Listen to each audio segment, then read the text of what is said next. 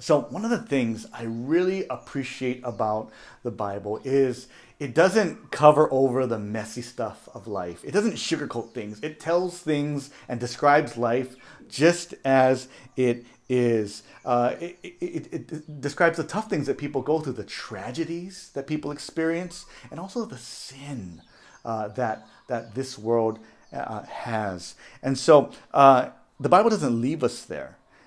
We also find within the Bible hope and the promise of a good future, even in the midst of present mess. And so that's what this book is about, the book of Esther.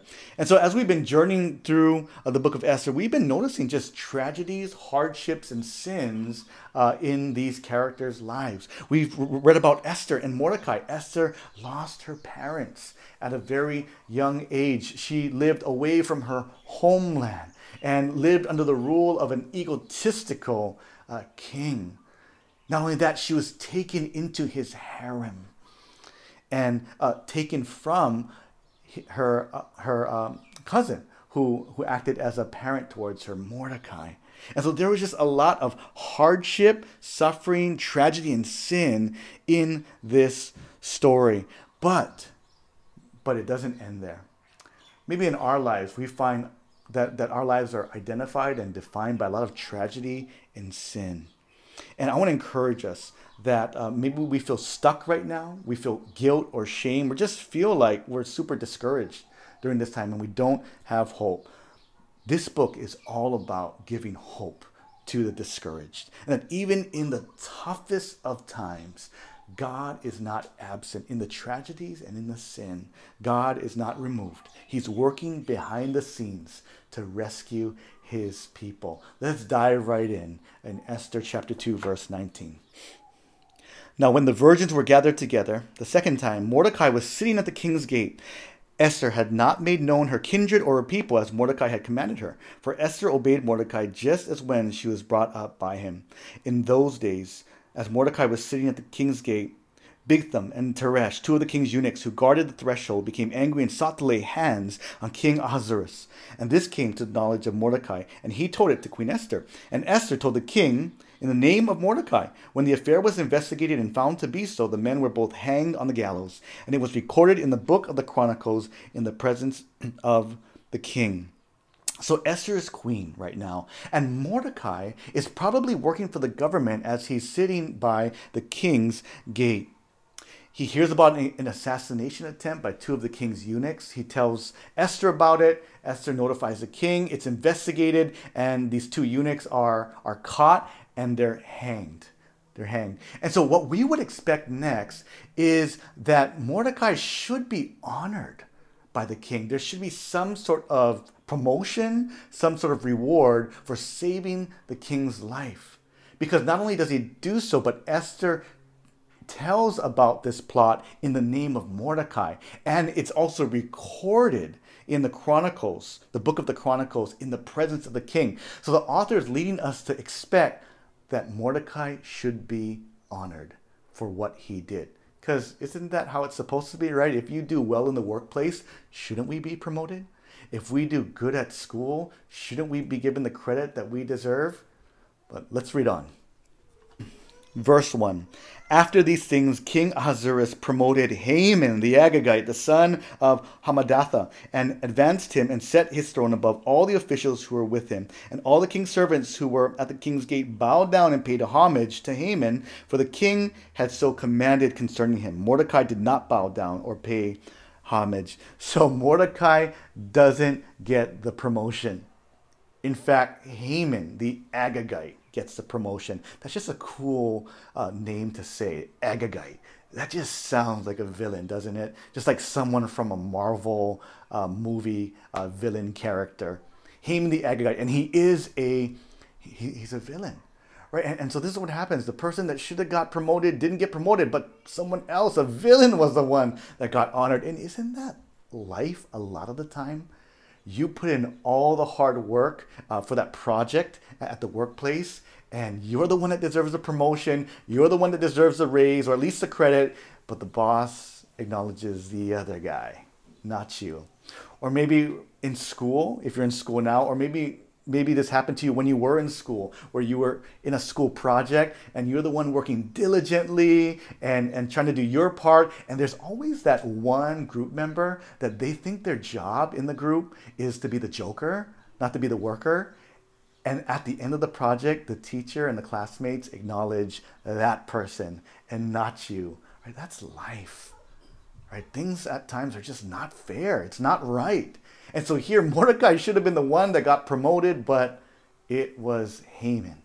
And so Mordecai decides not to bow to Haman, even though the government commanded him to. Now, this bowing probably wasn't one of worship. Mordecai wasn't being asked to worship Haman, but it's more a sign of respect, the way that we would salute someone in a high rank, or the way in some cultures we would bow to someone to show them honor. And Mordecai decides, I'm not going to do it. I'm not going to bow. So let's, let's go ahead and read on.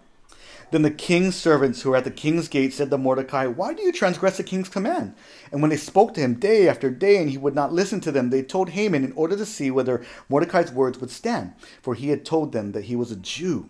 And when Haman saw that Mordecai did not bow down or pay homage to him, Haman was filled with fury. Now, why doesn't he bow? Why doesn't Mordecai bow? Now he does reveal his identity finally that he's a Jew, but there's no just clear reason why is Haman, uh, why is Mordecai not bowing? It's very interesting to note where Mordecai kind of draws the line when it comes to when he'll stand up for something, because you would think, and I would think that Mordecai would have stood up earlier when his adopted daughter, his cousin Esther, was being taken into the king's harem, that would have been the time for Mordecai to stand up and say, No, this is wrong. I'm going to take my cousin and we're going to run away, or I'm going to defend her from uh, her being taken into the king's harem. But he doesn't do that. He just lets that slide. But when it comes to bowing to Haman, that's when he draws a line you know, maybe for, uh, for some of us, we have family members or friends who are maybe kind of passive and really chill, and yet there are certain social issues or political issues or or certain things where where they get super vocal, and you're like, whoa, where did this passion come from? Uh, I see where you're really passionate now because you're being vocal here on social media or whatnot. Uh, but it's kind of like that here, where where we're getting to see where Mordecai draws the line as far as his convictions and this infuriates Haman. Here's a question is if Mordecai just simply honored Haman and bowed to him, would that have stopped Haman from planning to annihilate all of the Jews? And we don't know, but that's just kind of a, a question to throw out there. Let's read on. But he disdained to lay hands on Mordecai alone, so as they had made known to him the people of Mordecai, Haman sought to destroy all the Jews, the people of Mordecai, throughout the whole kingdom of Ahasuerus. In the first month, which is the month of Nisan, in the twelfth year of King Ahasuerus, they cast pur, that is, they cast lots before Haman day after day, and they cast it month after month to the twelfth month, which is the month of Adar. So things get really, really bad. Haman doesn't want to destroy just Mordecai. He wants to destroy all of Mordecai's people, the Jews, men, women, and children. And so they cast lots in the first uh, month of the year, Nisan. Now, the interesting thing about casting lots is it's little clay cubes, these lots, like dice, are dice, and inscribed on these clay cubes are are dots and, and, and inscriptions. But when they cast their, their, their, their, lots, it wasn't to gamble, but it was a way of divination. So they would seek the guidance of the gods through casting of lots. And so that's what they were doing right now on the first month of Nisan. And so here we see uh, things are getting really bad. And, and, and the interesting thing is the month that they cast lots was the same month as Passover, when the Jews would celebrate their deliverance by God from uh, Pharaoh. So let's read on. Verse 8. Then Haman said to King Ahasuerus, There's a certain people scattered abroad and dispersed among the peoples in all the provinces of your kingdom. Their laws are different from those of every other people, and they do not keep the king's laws, so that it is not in to the king's profit to tolerate them. If it please the king, let it be decreed that they be destroyed, and I will pay ten thousand talents of silver into the hands of those who have charge of the king's business, that they may put it into the king's treasuries. So the king took his signet ring from his hand, gave it to Haman the Agagite, the son of Hammedatha, the enemy of the Jews. And the king said to Haman, The money is given to you, and the people also to do with them as it seems good to you. Then the king's scribes were summoned on the thirteenth day of the first month, and an edict, according to all that Haman commanded, was written in the king's satraps and to the governors over all the provinces and to the officials and all the peoples, to every province in its own script and every people in its own language. It was written in the name of King Ahasuerus and sealed with the king's signet ring. Letters were sent by couriers to all the king's provinces with instructions to destroy to kill and to annihilate all Jews, young and old, women and children, in one day, the thirteenth day of the twelfth month, which is the month of Adar, and to plunder their goods. A copy of the document was to be issued as a decree in every province by proclamation to all the peoples to be ready for that day the couriers went out hurriedly by order of the king, and the decree was issued in Susa, the citadel. And the king and Haman sat down to drink, but the city of Susa was thrown into confusion. So the king goes along with Haman's plan. And Haman, he's super sneaky, right? He doesn't say the identity of the people. He doesn't say it's the Jews. He uh, appeals to the king that he would make a profit 10,000 talents of silver. So, in a sense, he's saying, Hey, King, I, I know we just went to war with Greece and we lost that war. Our treasuries are depleted, but let me help you get a profit. Let me help you build up your bank account again after this humiliating loss. Well, the historian Herodotus, he recorded that in the Persian Empire under Xerxes' father, Darius, they would bring in 14,500 talents of silver a year a year. And so um, Haman's offer to give 10,000 talents of silver, which is 300, about 300 tons of silver, makes up a pretty good amount of the yearly income of the empire. That's a lot. That's a lot of silver. And so they agree on the deal. Xerxes is pretty much, hey, whatever you want to do, go ahead and do it. Right? Maybe some of us have bosses or teachers that are like that. Hey, you want to do it? Go ahead and, and, and do it. Doesn't ask a lot of questions because, hey, he, he's getting uh, the profit from it. He's taking advantage from it. So the edict was written on the 13th day of, of the first month, which the ironic thing is that 13th day fell on the eve of Passover. Passover. Right? So can you imagine, right, being a Jew living in this empire uh, and right, this spanned from North Africa all the way to modern day Pakistan. That included the Jews who were living in Jerusalem. In Jerusalem. So, hearing that during this time of Passover, hearing that um, that that you, uh, your family would be wiped out and all of your possessions uh, taken. So here they are celebrating Passover, a time where God miraculously delivered your people out of Egypt out of Egypt. And now you're being threatened by a new empire, by the Persian Empire. And so it's almost as if God was, was reminding the people hey, just as I saved your ancestors from Pharaoh, you need to trust me that I will save you from the hand of the Persian Empire. Now, these events are like arrows, like arrows, pointing us forward to another event on Passover week. A few hundred years later, Jesus would be arrested and would be crucified on Passover weekend, showing that the freedom that is needed is not from Egypt. It's not ultimately from the Persian Empire, but the freedom that we all truly need is the freedom from our sin and the freedom uh, from the consequences uh, from our sin, eternal punishment. And so, have we trusted in Jesus as our Savior and our King to rescues us from our sin? So the whole city of Susa, right, is is just in chaos. I mean, I can't even imagine what was going on in the city, right? Imagine finding out that you and all those of your ethnicity will be annihilated including your family. Or imagine if you had friends, family, or you had, you had friends or neighbors of a certain ethnicity and you found out that they're going to be killed. That would be just crazy. And, and I can't imagine what was going on in this city. But let's just step back and look at kind of the big picture of what's going on. So, in, in the story of the Bible, the whole story of the Bible, way back in the beginning, in Genesis chapter 3, a, lot of questions about life get answered in the book of, of Genesis. Uh, humanity chose to rebel against God, to live autonomously from God as our own kings and queens.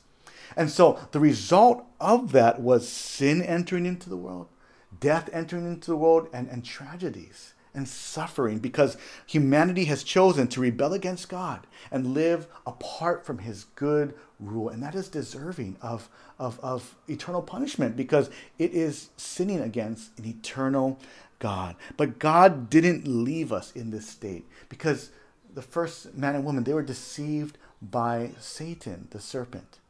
And God promised way back in Genesis 3 that God would deal with uh, with Satan, with the serpent. Let's read Genesis 3 15 and this promise that is given to humanity.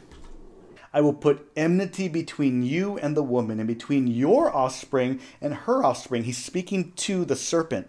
And then, then, then God promises, He shall bruise your head, and you shall bruise his heel. God promises that, that He will bring through the descendants of humanity someone to come who will defeat Satan by bruising his head, by giving him a death blow. Now we understand that to be Jesus, who defeated Satan, sin, and death on the cross, and will ultimately defeat Satan when Jesus returns. When he returns. And so, if we look at the big picture here, right, God promised the first humans that he would bring a deliverer through their line. Later on in the story, God promises that this deliverer will come through the line of Abraham, Isaac, and Jacob. He would come from the tribe of Judah. Later on in the story, God promises that this, this Savior figure would come through David's descendants. And so, if Haman got his wish, if Haman annihilated all of the Jewish people, that would mean that the Savior, the, the one who defeats Satan, wouldn't be able to come because he was promised to come through the Jewish line. And so we see that this is just bigger than what's happening in Esther's time, but this is this affects all humans throughout history. And so um, that's the big picture. So as we read this story, how can we live in response to what we just read? Well, here's the first thing that we can respond to is we can trust that God uses even the tragedies in our lives for his good purposes if we are a follower of, of, of, Jesus. Right? So think about the tragedies in this story so far. So Esther loses her, her, her parents at, at a young age. Esther is taken into the king's harem. Right? This is not a princess story, but this is the king abusing his authority to get what he wants. Right? This is a tragedy. The Jews are potentially going to be wiped out. Right? This is horrifying. Horrifying. And so God is not absent in this circumstance. Even though in this book the name of God or Lord is never mentioned, God is working behind the scenes to save his people, to rescue those who trust in him. Now, he does he does it in a, in a peculiar way, doesn't he? He doesn't do it through miracles. He doesn't part any oceans. He doesn't multiply bread and fish. He does it in the normal, everyday circumstances of life. And a lot of times that's the way that God works. We may not we may not be able to see it, and I'm sure Esther could not see what God was doing in raising her up to be queen but yet God was still accomplishing his purposes. We don't see, a lot of times in our tragedies, in our hardships, we don't see uh, what God is doing because our sight is so limited. We don't see the future. And so we're unable to, to identify at times whether something was, was a, good thing or, or, or a bad thing because we're so limited in, uh, in our sight. Reminds me of this uh, Chinese uh, fable of a, a man who owned a horse. That horse ran away from him. And so his neighbors said, Oh, that's just a bad thing. Your horse ran away. And he's like, Well, maybe. The horse comes back to him and brings back seven other wild horses. And so his neighbors say, Wow, that's such good luck. You got eight horses now. The man says, oh, Maybe. Well, his son was trying to uh, ride one of those wild horses. The horse uh, kicks him off. The son ends up breaking his leg. The neighbor comes to the man and says, Ah, that's not very lucky. Look at your son, broken leg. The man says, hmm, Maybe. Later on, the, the, uh, the ar- army comes and enlists all the young men to fight in war. They go to the young son or, or, or the man's son and they don't choose him because of his broken leg. The neighbor comes to the man and says, Wow, man, you're so lucky. Uh, your son was not taken to go off into war. And the man says, Well, maybe. The whole point of that fable is, is our sight is so limited. We're in that one series of events, right? They're unable to, to decide if something was a good thing or a bad thing. And so, in our circumstances, our sight is so limited. Something that seems just so so horrible, and it could very well be super horrible. We don't know of any good outcomes uh, because we have limited sight. But we have a God who does see the big picture, who does know the outcome, and what He promises to all who trust in Jesus. He promises that He works all things together for good even the tragedies. Uh, let's read Romans 8 28 and 29.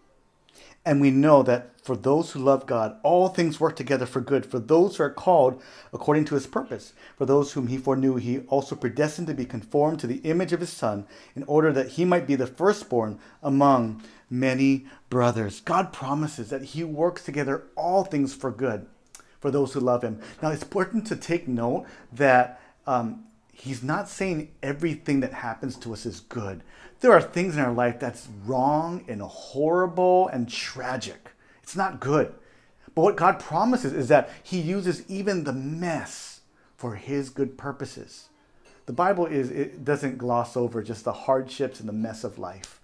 But what God promises is that even in that mess, God is, is purposeful. And what is that good? Well, verse 29 tells us what that good is because it's important to define it.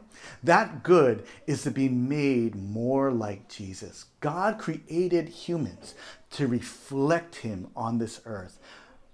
And so Jesus, as the perfect human, perfectly reflects who God is. Well, he is God and he perfectly reflects uh, God uh, because he is perfect. And so what God is doing is he's not making us God, but he is making us more like Jesus in our compassion, and in our love, and in our care for others. So he uses the circumstances in our lives, the tragedies in our lives, even those horrible things to shape us to be more like Jesus. And what that means is that God is not wasting any of our hurts if you are a follower of Jesus. None of your pain and my pain is meaningless, but it has purpose, and that's good news.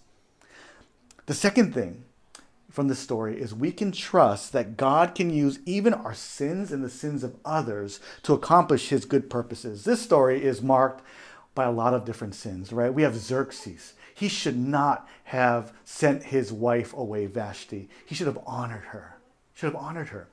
He should have not taken men and women uh, into his empire and, and abused them. He should have not done that. But not just uh, Xerxes, Haman. Haman, well, he shouldn't have been Haman. Uh, he shouldn't have uh, uh, planned and plotted this annihilation of all the Jewish people.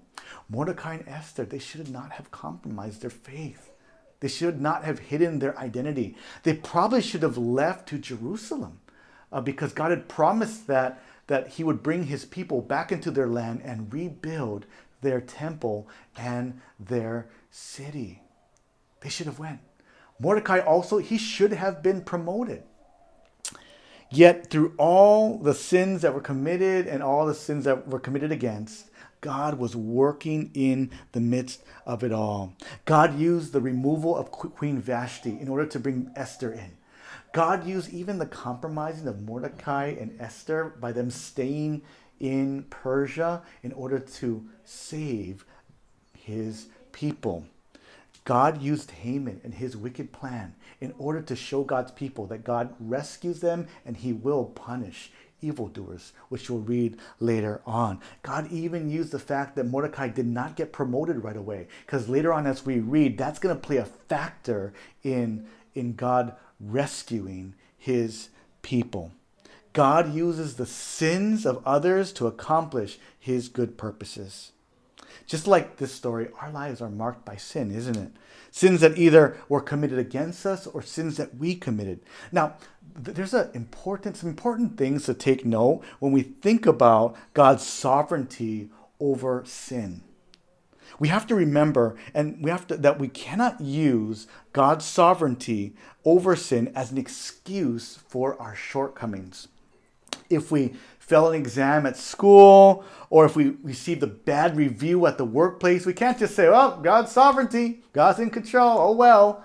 Um, but we have to look at and investigate what are the reasons behind that performance. And then we should um, examine our lives and, ask uh, the Holy Spirit uh, for help to grow in these areas. So we shouldn't use the sovereignty of God to disregard our shortcomings. Secondly, is we should not use the sovereignty of God uh, to live passive lives, to live pass, uh, passive lives. We shouldn't think, oh, because God is in control, I don't need to care for my family because God's got it, right? Or because God is in control, eh, I don't need to put that much work into my schoolwork. It's not graded anyway. I don't need to do that hard at the workplace because, hey, you know, God's God's gonna do what God's gonna do, so it means I don't have to do really anything. No, that, that's a wrong view of the sovereignty of God. Because God is in control, that frees us to live active lives where we can serve others with the best of our abilities in the home and in the workplace and in the, in the community, knowing that God uh, will accomplish his purposes as we um, promote uh, human flourishing. So it frees us to serve actively rather than to sit back passively. The third thing about God's sovereignty is we have to be, uh, be aware uh, not to use God's sovereignty uh, to make excuses for our sinful actions and decisions that hurt other people. See, God may use the sins that we commit against other people, but He will also hold us accountable for our sinful decisions and actions. So we just have to be aware that we don't um, uh, think wrongly about God's sovereignty. And, and, but here's the good news is that we, we don't need to be defined by and be stuck in our sins or the sins that others committed against us. So maybe we've experienced being cheated in the workplace. Uh, like Mordecai, right? We, we deserved to be uh, promoted or given that raise or acknowledged, but we weren't. We weren't, someone else got it and they didn't deserve it. Or maybe we were lied to by a spouse or by a friend. We were hurt by, by a parent maybe who walked out on us as when we were young children. Or maybe like those in the Persian Empire, right? we experienced abuse, abuse from the hands of others. And maybe we, we've allowed these tragedies, these hurts, these sins that were committed against us to define who we are and how we view the world. And we feel stuck. We feel like we can't see past these things that were done uh, to us. Uh, we live in a broken world, a world filled with suffering and evil. And the good news is that is that God, uh, His view on us, if we're in Jesus, His view doesn't change. We are children of God. We're not defined by what we do, but we're defined by the family we are in in the family of God. Our identity is not defined by the past and the wrongs that were done to us, but it's defined by our Father who calls us his child. Maybe this morning you're defining yourself by the tragedies of your life, and that's how you view yourself, and that's who you think you are. I want to encourage you to believe the words of the Bible. 1 John 3 1. Believe these words. Here, here, here's what it says. See what kind of love the Father has given to us that we should be called children of God, and so we are. Receive those words and believe those words. If you are in Jesus, You are a child of God. That is who you are. That is your identity. You are in his family forever. And so rest in that. Identify with that. Now, me, for some of us, we're dealing uh, not with sin done against us, but with sin we committed to other people. And we're racked with guilt. We were the ones that hurt that family member. We were the ones who cheated and got caught at the workplace. We're the ones hiding certain scandals to our closest family members and friends. And we wonder, will God forgive me? Will God accept me? Will God still come through in my life? And the good news is that he, he can, he does, if you trust in Jesus as your Savior and as your King. See, the good news is God is a God who forgives.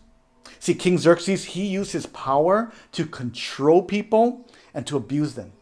Jesus used his power to save all those who would come to him for forgiveness and to bow to him as their king. Xerxes, he used his power and sent Haman to kill a people that he didn't even know.